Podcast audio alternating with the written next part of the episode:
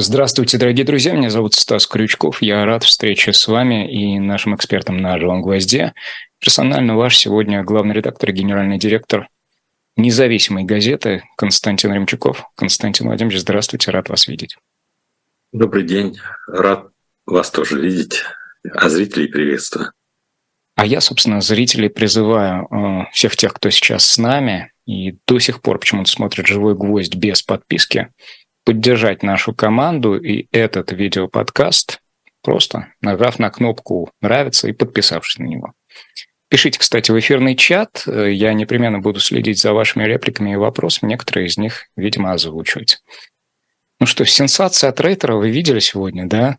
Владимир Путин э, будет баллотироваться на очередной шестилетний срок со ссылкой на источники. Но да бог с ним, да, таких сенсаций много и, собственно, ожидаемо, хотя ничем не подтверждено, но в целом выдает очередную порцию рейтингов. Я увидел, э, одна из редакционных, минувшей недели, по-моему, от 30 октября у вас посвящена серой зоне российского электорального процесса и вот этой борьбе, которая предстоит, видимо, очевидно, за Второе место. Серых тонов в российской политике не будет становиться меньше, потому что, ну, собственно говоря, никто еще номинально не объявил официально, да, а уже в большей или меньшей степени все все понимают, или не все все понимают. Но это немножко два разных вопроса. Мы, когда говорим о социологии и анализируем вот, редакционных, в частности, мы хотим, э, как нам кажется, подчеркнуть особенность, что Э, на власть электоральные а, а, не электоральное, а настроение людей не действует, она не корректирует свое поведение. То есть у нас односторонний характер. Поступки власти предопределяют отношение публики к тем или иным э, действиям этой самой власти а не наоборот, настроение людей влияют на корректировку поведения власти. Вот мне кажется, что вот мы нащупали Э, социологически вот такую вещь. А если это так, то стало быть э, кандидаты в президенты, кто бы там ни был, да, они не будут отталкиваться от этих э, умонастроений и от этих запросов. Тут просто в этом смысле социология не выполняет ту функцию, которую в современном электоральном процессе она играет. Двигает цифры, двигают месседжи э, политиков. Э, ты сделал какое-то заявление, э, уже через полчаса социологи стоят в торговом центре и опрашивают всех входящих, выходящих. Слышали ли они вот это заявление? Что они по этому поводу думают? И через несколько часов выступивший или его оппонент получает картинку, что публике, поскольку в торговом центре, ну, в Америке в частности, э, считается наиболее репрезентативный микс э, людей, которые туда ходят. Он говорит, нет, недостаточно выразительно, он сказал, или не то, не тот приоритет он обозначил. Вот. И начинается корректировка, либо критика этого тезиса. Вот, собственно, современная социология э, предвыборного процесса, она вся построена на том, чтобы можно было двигать э, э, рейтинг за счет бесконечного уточнения своего послания, или, как говорят там, за границей, месседжа. Но у нас почему-то месседж не любят, говорят послание. На послание у меня что-то торжественное. Послание Павла, апостола. Э, вот, ну ладно, пусть будет послание. И вот редакционно как раз и говорил о том, что так много э, противоречивого в ответах граждан, что не учитывается, что мы видим, что фактически эти предпочтения формируются действиями власти, и власть э, довольно успешна в том, что она делает. А что касается Рейтерс, ну, Песков, во-первых, э, опроверг э, это заявление, говорит, что решение еще не принято, а вернее, не объявлено. Вот. Ну, а так,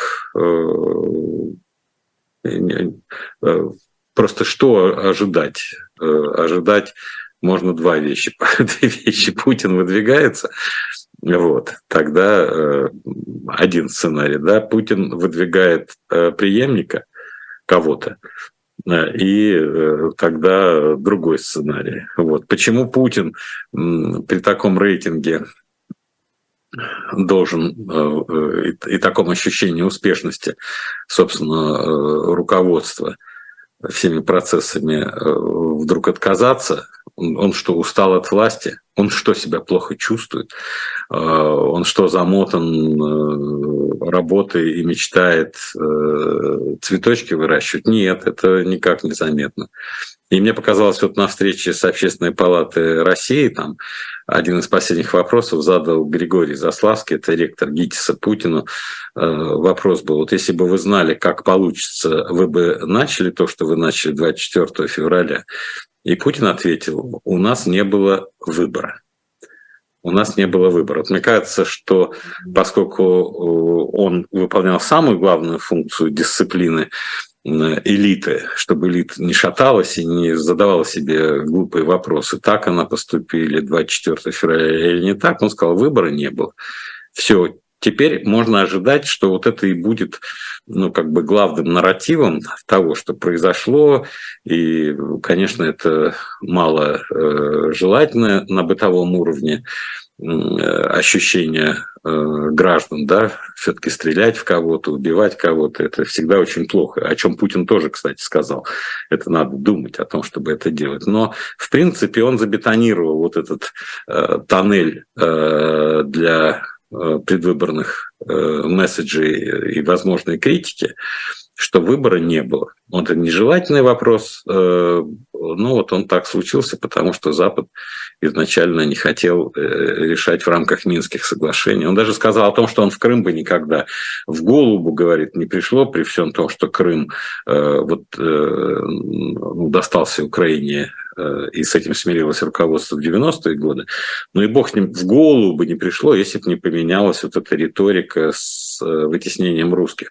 Поэтому я думаю, что вот по, по крайней мере, мое ощущение, я внимательно э, просмотрел э, его встречу э, с активистами Общественной палаты России, что он вполне себе имеет непротиворечивую картину, который удерживает всю элиту. И никакого бунта элиты по поводу такого нарратива нет. А раз так, то ну, как бы объективных оснований уйти от власти я тоже не вижу. Так что... А чем обосновывался, вот, э, обосновывался этот тезис об отсутствии выбора? Ну, он, он обосновывал тем, что даже в Крым в 2014 году не, э, не полезли бы ни за что, не стали бы менять его статус, вполне бы жили, если бы руководство в Киеве э, не начало продвигать националистические антирусские мотивы, и изгонять людей из исторических земель, на которых они жили. И он говорит, сначала был Крым, откуда э, хотели изгнать всех русских, да, а потом э, Донбасс. Потом мы начали договариваться, Минские, а потом их никто не стал исполнять, а потом уже все западные политики проговорились, что они не собирались исполнять. Таким образом, там наши люди, он использует термин «наши люди», там жили наши люди э, на исторических землях, их оттуда решили погнать, э, и у нас не было выбора, кроме как их защитить. Вот. И... Уточняющий вопрос по поводу того, э, страдают ли сейчас наши люди, там никто там, не задавал. Нет, там даже этот вопрос, который Гриша Заславский задал, тоже он сразу сказал, все, все, все понял.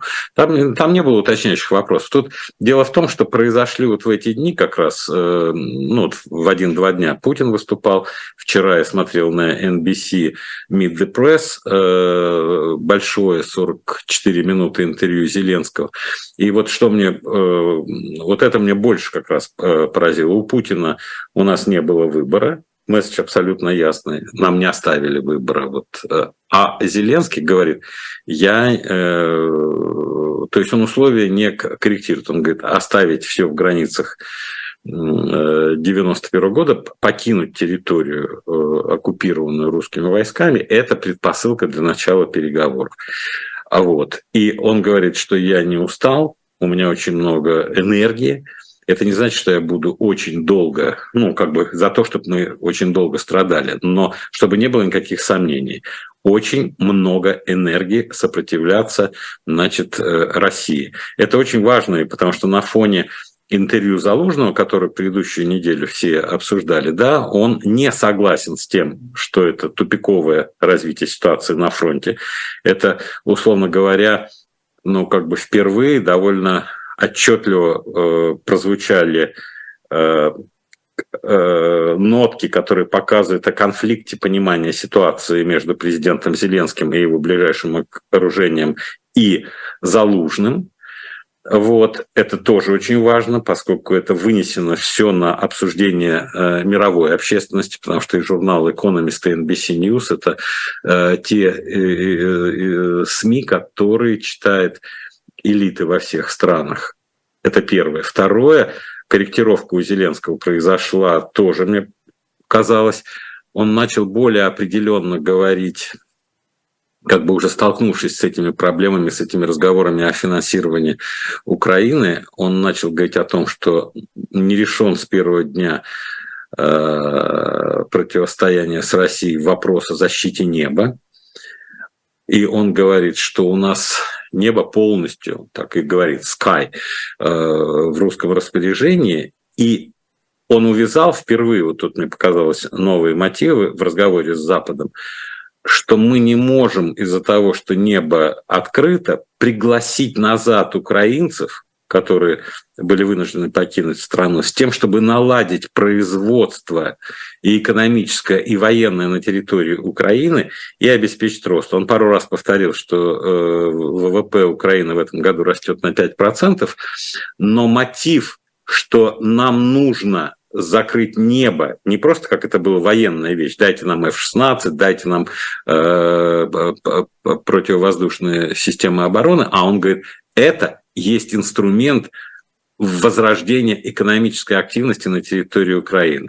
Еще один новый мотив, который до этого никогда, по крайней мере, я не слышал, может быть, кто-то из более внимательных слушателей слышал, это то, что он сказал, давайте, мы, говорит, понимаем прекрасно, что против, система противовоздушной обороны в принципе дефицит в мире. Я предлагаю вам, давайте это производить вместе. Давайте, американские компании, западные компании, приходите и вместе с украинцами начнем производить. Это тоже выход, он показал, как экономическая модель совместного предприятия. Третье, что он сказал, если у вас нет денег, дайте нам кредит. Дайте нам кредит. Вот. И это тоже не было. До этого помощь шла просто как помощь, да, а сейчас он говорит, хорошо, у вас нет денег, у вас нет помощи, давайте нам кредит. Мы на этот кредит будем покупать технологии оружия. Существенным, вот на прошедшей неделе я прочитал анализ военной компоненты, э, ну, на меня произвело, по крайней мере, в цифровом выражении э, цифра.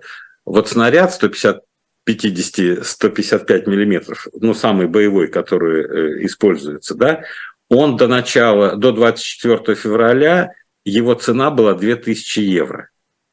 2000 евро. Сегодня такой снаряд 155 стоит 8 тысяч евро, 8,5 тысяч долларов. Представляете, если я вам раньше давал, скажем, 800 э, миллионов, то сейчас я на 800 миллионов на 8 тысяч делю, у меня будет тысяча. Э, Четверо меньше снарядов, конечно. 100 тысяч, да? А это в 4 раза, 25 тысяч. То есть вроде бы деньги с точки зрения бюджета э, такие же выделяются, но ты получаешь в 4 э, раза меньше именно в физическом э, выражении вооружения. Поэтому вот эта инфляция, обусловленная резким спросом, и, видимо, спрос будет ну, нарастать, потому что сегодня я читал где-то, что Израиль попросил 24 тысячи автоматических винтовок у Америки, да, и Америка вроде бы готова была, ну, когда обсуждали, дать, и сейчас э, проходят консультации, потому что они боятся, что эти винтовки окажутся в руках ну, там, добровольцев, ну, в общем, каким-то образом они расползутся. Это будет не только, э, значит, под жестким военным контролем и какие-то размышления. Но сам характер запроса 24 тысячи – это э, серьезный э, тоже спрос на это оружие. Конечно, военно-промышленный комплекс радуется, но и цены взлетели, как при любом дефиците, до небес. А я могу уточнить, э, возвращаясь к интервью Зеленского NBC, э, каковы его тезисы, э, что он в качестве политической компоненты противопоста- может противопоставить вот той военной компоненте, которая как позиционный тупик была описана Залужным в интервью Островскому «Экономист». Потому что, ну да, я не согласен с тем, что мы зашли в тупик, а Залужный прям по тезисам говорит то, все, пятое, десятое. Вот смотрите, здесь то альтернатива какая-то. Вот это же армии человек в армии, ну, вот в руководстве армии сейчас. Да? Он глав, Зеленский главком, Залужный э, руководитель э, армии. Ну, вы знаете, я э, так понимаю, вот так, чтобы он Залужного по пунктам опровергал, этого не было сделано. Он не согласился с основным выводом, да, он рассчитывает на креативность Э, военных украинских, которые найдут способы наносить ущерб России. Ну, я так понимаю, тут это отражение и позиции Залужного, и позиции Зеленского, это как частный случай более широкой дискуссии, скорее всего, которая ведется в украинском обществе или в украинских элитах. Я не знаю, общество ведет нам э, дискуссии или только элиты. На этом фоне я бы рассматривал давление, по крайней мере, определенной части их элит, то, что связано с выдвижением Арестовича в президенты. Э, это как минимум говорит о том, что есть часть элит, которые не хотят Э, Зеленского э, на посту президента, э, отсюда вытекает отношение к выборам. В условиях войны можно проводить выборы? Нет, говорит закон. Давайте перемиримся, давайте изберем нового президента Украины, и тогда начинает там, что там Арестович предложил, план Киссинджера, 80% сейчас, 20% потом, территории. То есть совершенно другой вопрос. Когда выступает Залужный в «Экономисте», и весь мир читает, что э, у нас все вот встало, у нас нет больше при нынешнем э, э, состоянии дела ресурса двигаться вперед, то скорее он играет на руку Арестовичу, который говорит, слушайте, можно как бараны продолжать биться, но, скорее всего, в эту э, линию России не, не пробьете. Она сильнее наших нынешних возможностей. Э, причины, почему она сильнее, ну, в том числе, вот я вам сказал уже, да, подорожало резко оружие, э, финансово сложно э, помогать, причем там же есть и экономическая компонента, действительно, ВВП должен, развиваться, поэтому Зеленский придумывает противовоздушную оборону как фактор развития производства, поскольку заводы и фабрики будут защищены с неба, вот. Плюс все больше утечек информации, там же все-таки пленные есть, что э, очень многие, ну, по крайней мере, в плену, я не знаю, может, в плену все так говорят, но многие подчеркивают, что денежная компонента э, является важным фактором того, что человек идет воевать. То есть, если там платят в районе 3000 евро, предположим, 2-3 тысячи евро, да, то они тоже могут исчерпаться. И если у тебя не будет денег, ты можешь столкнуться с тем, что на голом энтузиазме у тебя не, не, нехватка будет, у тебя и так нехватка э, бойцов. Поэтому вот э, сейчас, на, насколько я понимаю, конфликт между так называемыми реалистами и э, пассионарностью Зеленского, который не может съехать э, с заявленных тезисов, что условием переговоров и мира может быть только изгнание э, всех э, российских войск на границе 91 года, что э, европейцам и американцам кажется малореалистичным. А если это малореалистично, то как долго могут, может Э, продолжаться утопический сценарий, к чему он приведет. Может ли это привести к ухудшению э, позиции? Потому что э, замминистра финансов Адемая, по-моему, его зовут Америки, он давал интервью Financial Times на прошлой неделе, и он сказал, что да, ну, его он отвечает как раз за все санкции, за все и финансирование там, Украины. Он говорит про Россию, он сказал, да, мы констатируем, что Россия смогла перевести свою экономику на военные рельсы, она сконцентрировала ресурсы и производит вооружение столько, сколько им надо. Это первый тезис. Второе, он говорит, говоря это, я в то же время утверждаю, да, они даже обеспечивают экономический рост, я в то же время утверждаю, что Россия для того, чтобы обеспечить нынешнее вот это благополучие э, с боеприпасами, проедает свое будущее. И он говорит, посмотрите, что произошло с фондом э, резервным. Да. Благосостояние а туда денежки оттуда уходят. Посмотрите, какой э, отток образованных молодых людей. И он говорит, через какое-то время, да, они решают сегодня, но за счет того, что в будущем у них может не хватить ресурсов на что-то из мирной жизни, у них может не хватить человеческих ресурсов тоже из мирной жизни для более э, квалифицированной работы. То есть, э, если раньше э, мотив, что мы Э, да, он так и признал, что санкции не достигли того результата, который рисовался во всех наших головах. Все пошло по-другому. Поэтому здесь тоже большой пересмотр. В этих условиях, если э, замминистр финансов по санкциям утверждает, что Россия уже про будущее, ну, можно ему сказать, там, не твоя забота, да, это не ты должен париться, это пусть россияне парятся про свое будущее. Но на сегодняшний момент при такой способности России Э, как он сказал, перевести на военные рельсы, а Украина испытывает дефицит э, снарядов, дефицит вооружений, дефицит разных серьезных систем э, боевых, которые с точки зрения Залужного ему нужны, то какие перспективы у такого военного противостояния? И где взять политическую волю поменять свою предыдущую позицию? Такой воли нет. Значит, те, которые в Украине занимается политикой, подумали, Зеленский никогда не откажется от своих тезисов, потому что он сроднился с ними. Э, значит, нужно провести выборы, и вдруг выяснится, что большинство населения страны хочет э, в той или иной форме заморозить конфликт, хотя Зеленский, э, отвечая на этот аргумент, сказал, что с 2014 года по 2022 мы можем сказать, что конфликт был уже заморожен.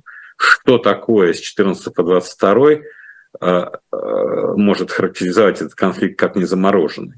Он и был замороженный, вот он превратился в незамороженный. Поэтому он, он, ему кажется, и он продвигает эту мысль, что любой замороженный конфликт чреват э, будущим горячим конфликтом. Если резюмировать, это все-таки выглядит в первом хотя бы приближении как выход на тот самый переговорный трек пусть в отрицании э, его э, вот непосредственной возможности сейчас, но тем не менее Арестович, э, да, позиционный тупик, декларируемый Залужным, от отклик самого Зеленского и вообще сама перспектива разговоров о том, что весной будут выбирать. И, соответственно, как на это со своей стороны смотрят из Кремля, потому что Путин не признает этого тупика. Явлинский, который предлагает себя переговорщиком, тоже с его слов выходит от э, президента, э, промолчавшего э, на вопрос об этом предложении? Нет. Переговорный трек намечен? Не думаю, я не думаю. Не думаю, потому что я вам как раз обрисовал. Угу. Путина нет, он э, мыслит в терминах неизбежности противостояния, а сейчас уже и победа в этом противостоянии. Э, я думаю, что не случайно появилась икона Казанской Богоматери э, в эти дни. Список на, на, на, найденное, да, потому что это всегда, э, ну, нужно какое-то религиозное, что вот эту икону э, и, и привела к этой победе, то есть готовится.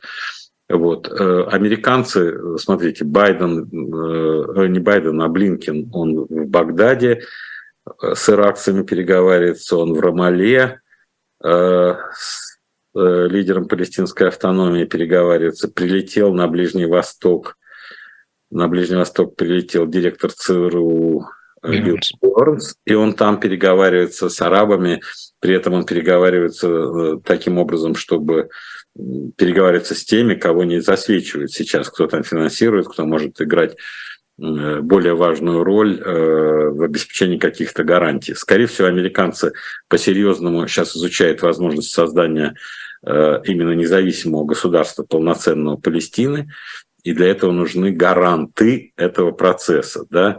Эм, э, такая сложная вещь, но, я так понимаю, политические ресурсы, когда директор ЦРУ и госсекретарь находятся на Ближнем Востоке, а не в районе Киева, это, скорее всего, говорит о том, что произошел сдвиг и в их внешнеполитических приоритетах, поскольку здесь такой очаг, э, ну, очевидно, Э, геополитического разнообразного интереса, и связанные с с многосотмиллионным арабским миром, и с Израилем, стратегическим партнером, и с выборами внутри Америки, где и арабского происхождения американцы важный электоральный фактор, и еврейского происхождения важный электоральный фактор. То есть это прям такой замес у них. И, и конечно, с этой точки зрения э, ну, как бы они не могут быть кураторами э, переговорного процесса. Э, мне так кажется. Они Э, поставили Зеленского перед необходимостью. Зеленский понимает, что его поставили перед необходимостью принимать решение и вышел на такую заметную поляну, как NBC Meet the Press, э, которую смотрят все, вся элита американская, да, вот со своими этими месседжами. Э, в котором были инновационные вещи, то, что я сказал, там, зачем нужно закрывать небо, чтобы организовать производство, мы не собираемся быть нахлебниками, у нас придут люди, нам надо просто защитить рабочие места.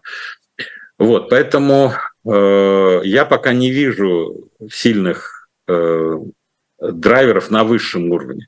Потому что, как ни крути, президент Зеленский в условиях военного положения – это ключевая фигура. И не захочет он выборов, не будет никаких выборов. Президент Путин – ключевая фигура в России.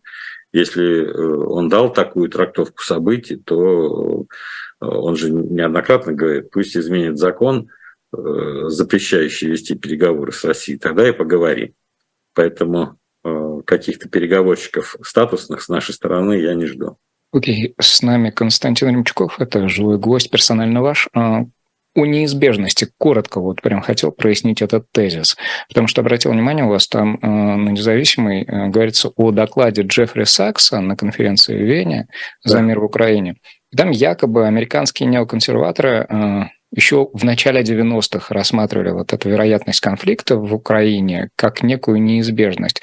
В какой степени, по вашим оценкам и по вашему считыванию, да, вот тезисов, которые звучат сегодня, можно заглядывать вот так далеко в прошлое на 30 лет, что, дескать, это, если не план, то как минимум... Э, Сценарий, один из сценариев. Да. Вы знаете, я э, там журналист, когда написал такую заметку, потому что он, он все время смотрит Джеффри Сакс, я тоже его иногда смотрю, и он очень много рассказывает про 90-е годы, поскольку, видимо, это э, его такие э, золотые годы активности.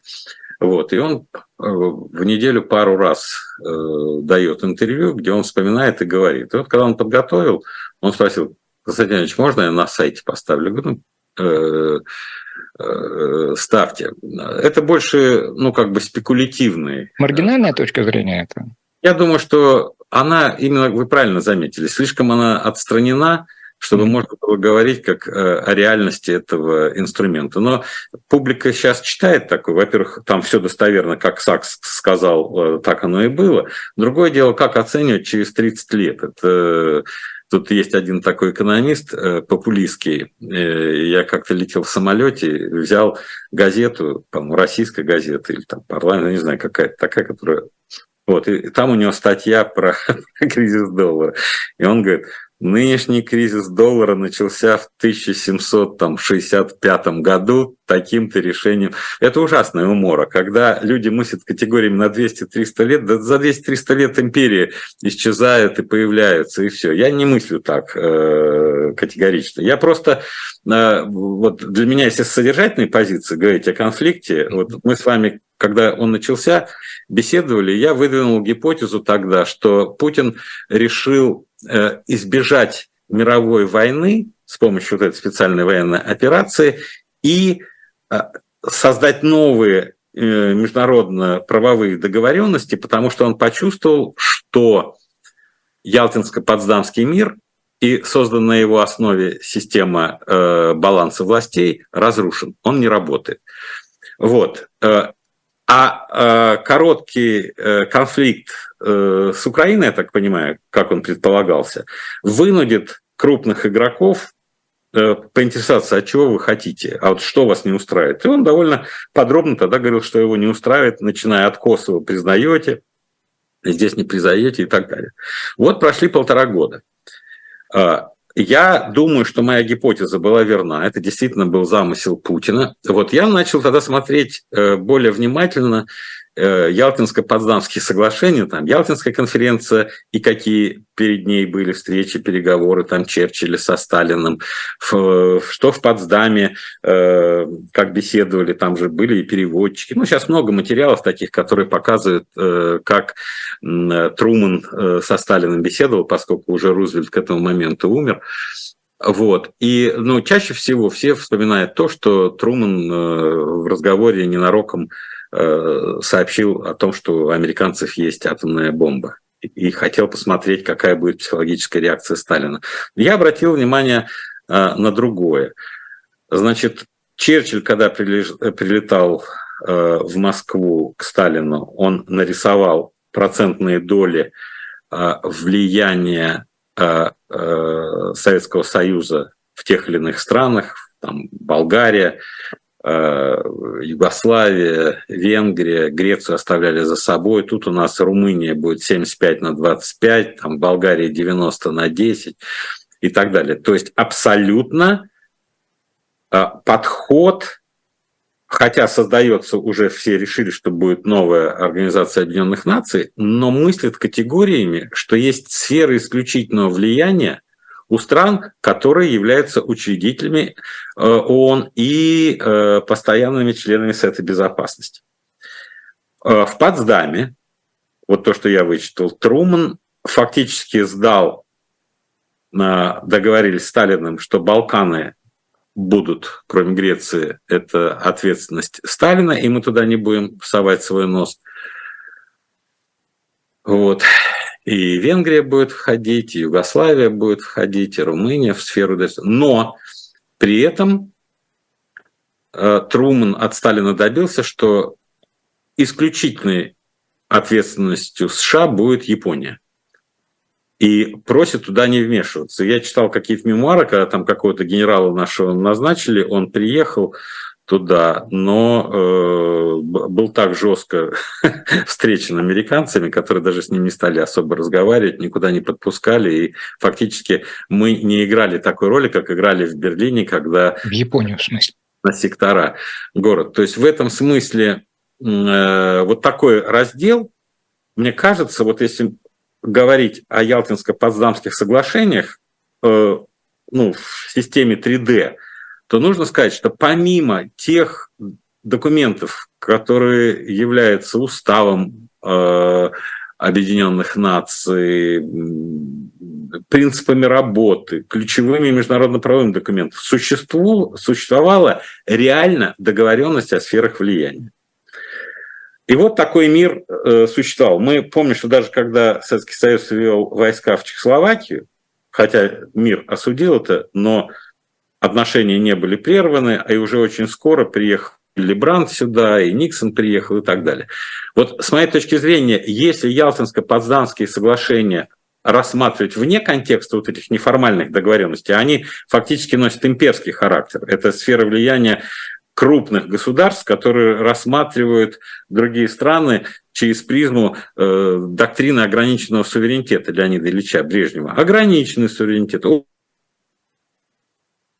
вот мне кажется, что перенос, э, когда в 90-е годы э, в холодной войне Советский Союз э, проиграл, и Запад понял, что мы не можем иметь никаких геополитических интересов, они провозгласили, что все пространство бывшего Советского Союза – это зона свободная от геополитических интересов.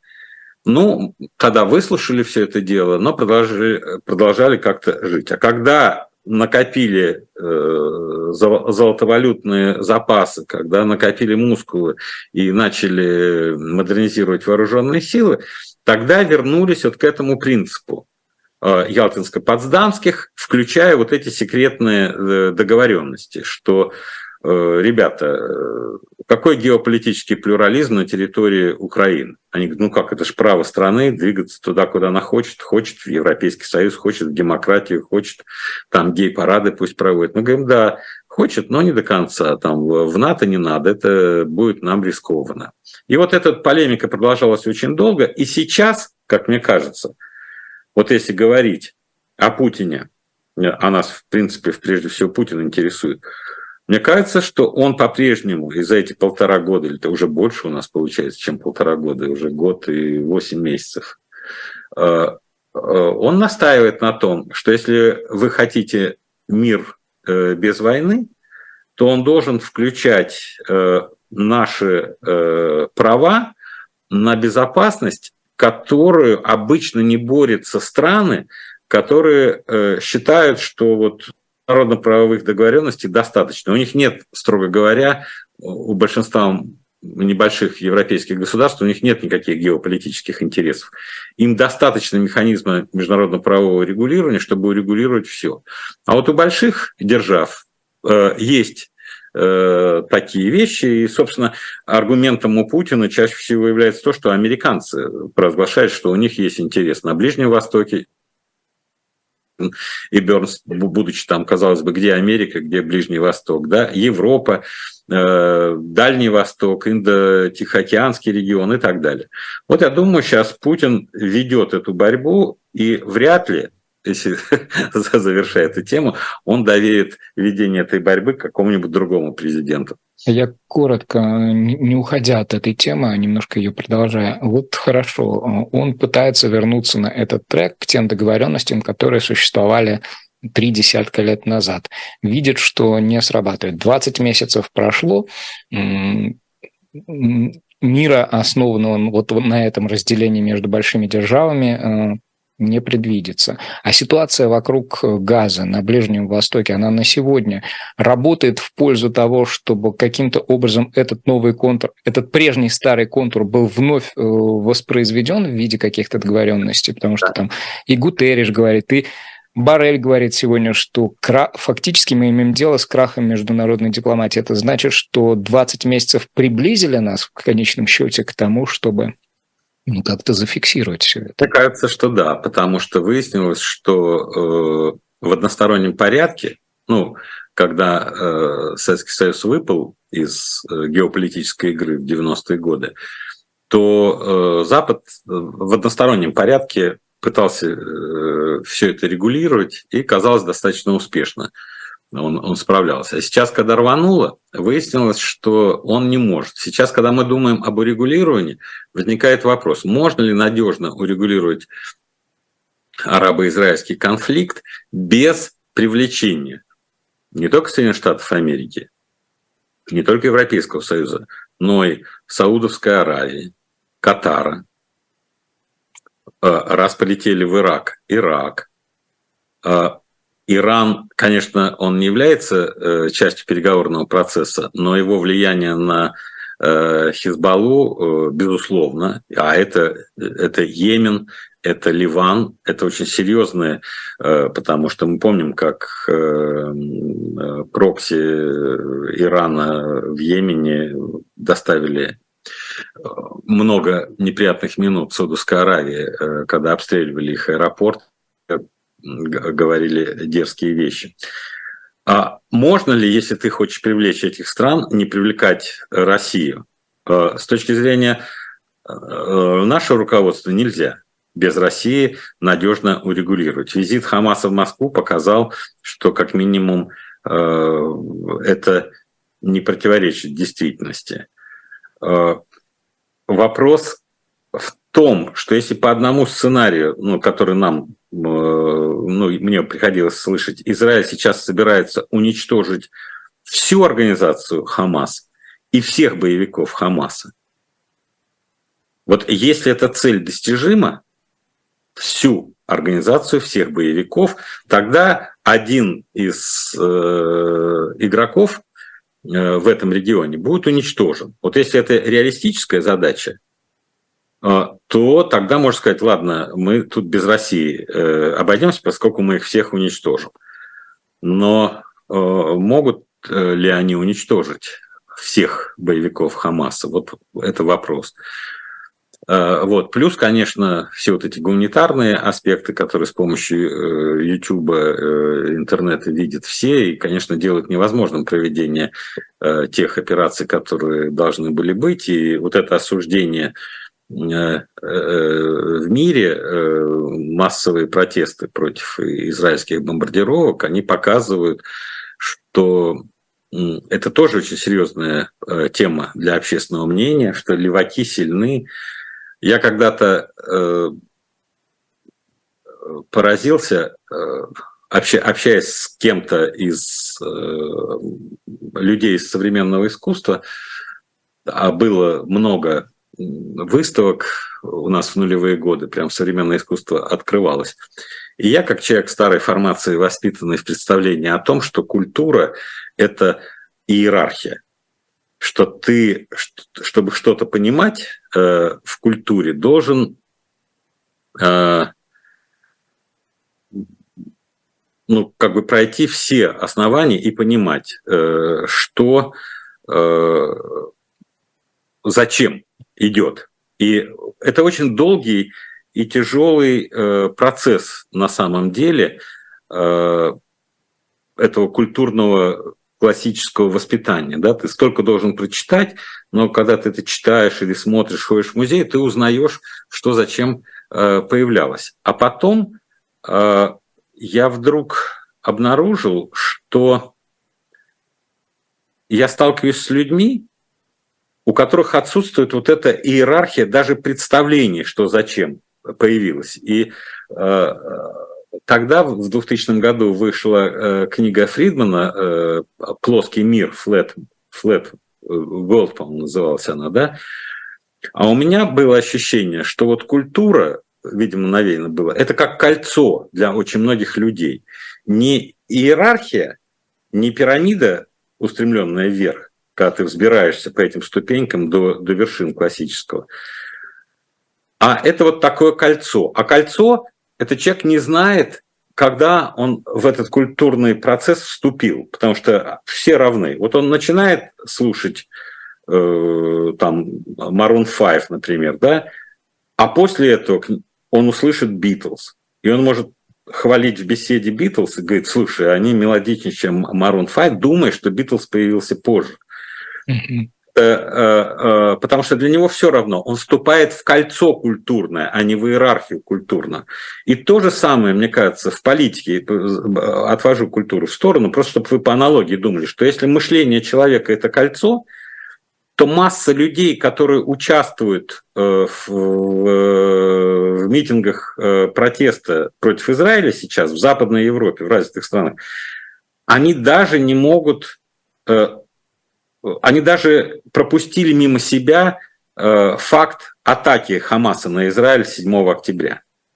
Это не является для них э, спусковым крючком нынешнего обострения. Они мыслят вот этими категориями, ну, которые вот вне исторический характер носят. Израиль оккупирует территорию, что Израилю делать на палестинских землях. Мы протестуем против этого, потому что они проводят свою там э, неоколониальную политику. В этом смысле это такая реальность в жизни. Вот эти люди э, с кольцевым мышлением, не иерархическим, это достаточно просто иметь некое раздражение на кого-то, иметь предрассудки. Мы видим, сколько антисемитских предрассудков сразу всплыло. И выяснилось, что это глубинная вещь на огромном количестве э, примеров по всем развитым странам, что этот латентный антисемитизм, оказывается, он не только бытовой, но и политический характер носит, и что оправдывает любое носитель, насилие против евреев просто по факту того, что они евреи. И это меня как раз э, очень сильно настораживает, очень сильно, потому что э, ну, наверное, за многие годы бесед с вами я неоднократно э, обращался к Варламу Шаламу, поскольку я его любил и люблю. И вот э, там, где у него вот эти уроки, уроки, которые он извлек из многих лет в тюрьмах, когда он перечислил эти уроки, меня там многие вещи, что человек больше страдает, допустим, от э, холода, чем от голода. Холод и побои, говорит, превращает за три недели э, человека почти в животное. Но э, один из таких тонких выводов у него, наблюдающего в течение там, сколько, 18 лет там, провел, что он говорит, слой культурного на человеке очень тонкий.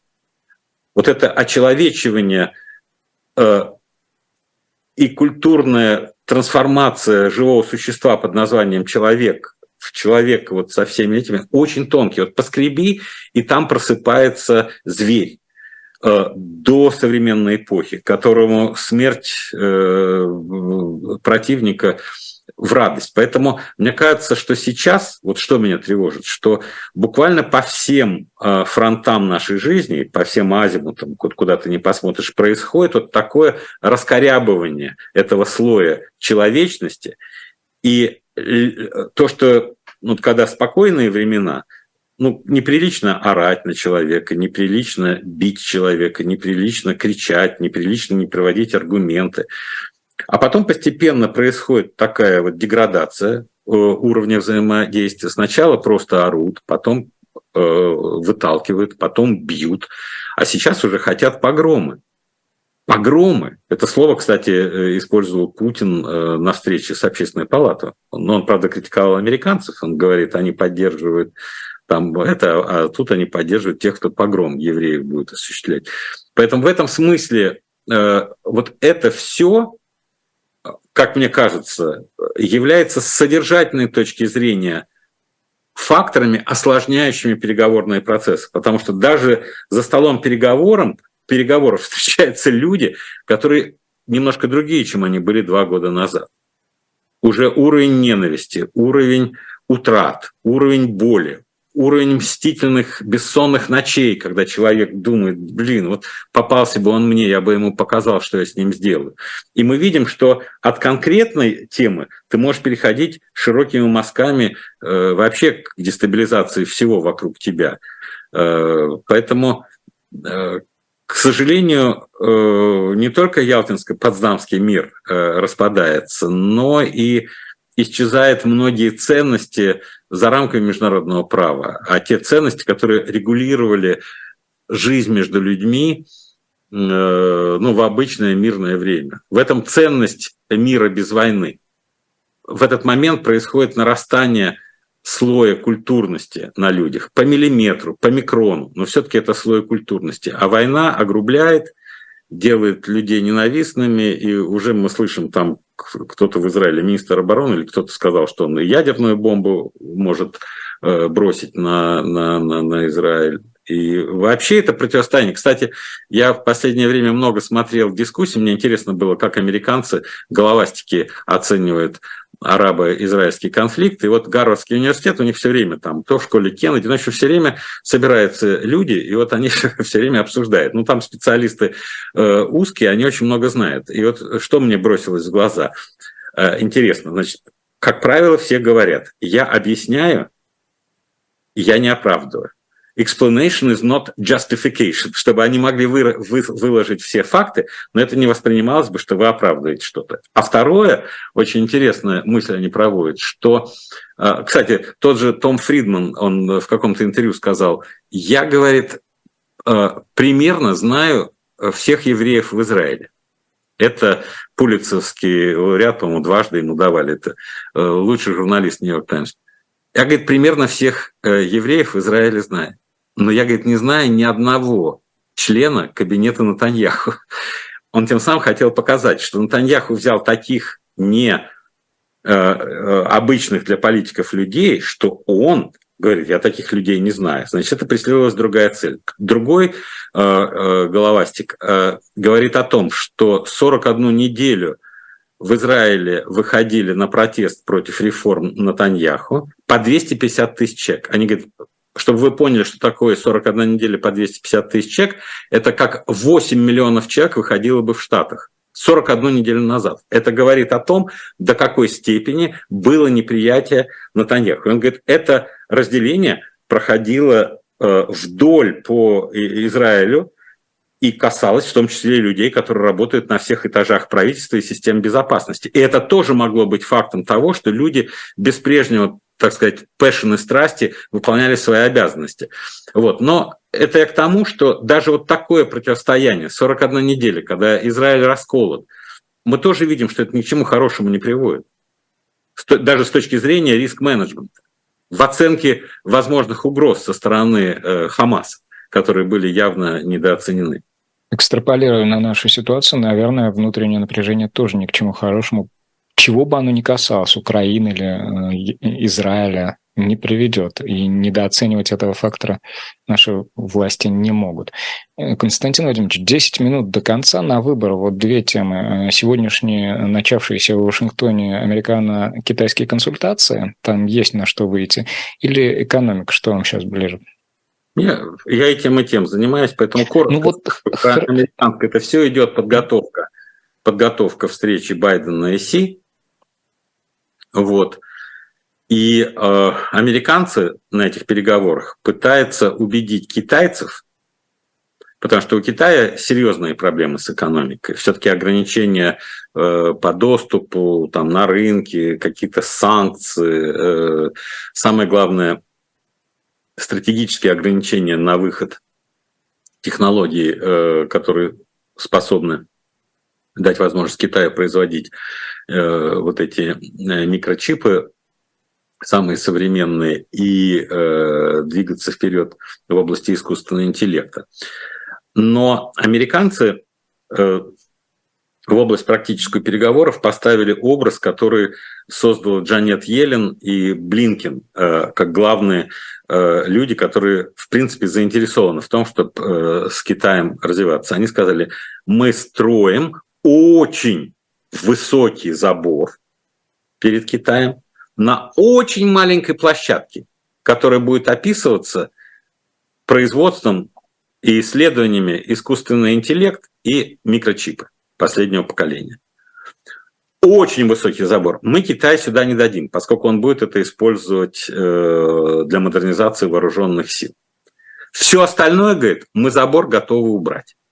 Китай, кстати, тоже у себя снимает ограничения для иностранного капитала во многие отрасли промышленности, включая обрабатывающую промышленность. В общем, все барьеры, которые были, они понимают, что без движения капитала никакого вот этого движения э, не будет у них. Поэтому я думаю, что Китай и Америка готовятся к прорывным переговорам между э, Байденом и Си с тем, чтобы создать заинтересованность у Китая производстве э, нормальных, в воспроизводстве нормальных э, экономических отношений и э, исключить на фоне этих отношений силовой захват Тайваня. Потому что э, я беседовал недавно с одним тайваньским э, бизнесменом. Он мне сказал, э, что ну, богатые тайваньцы с деньгами, они переехали там кто в Америку, кто в Японию. Вот. А многие рядовые тайваньцы, в принципе, не будут возражать, если на политическом уровне, на уровне решения парламента будет принято решение, ну, на особом статусе, но присоединиться к материковому Китаю. То есть я поразился, я думал, что там весь Тайвань это как осажденная крепость, все готовы надеть буденовку, взять э, винтовку с примкнутым штыком и, и двинуться на борьбу с Китаем, нет, они не испытывают никакой, они китайцы, они чувствуют, что это их большая.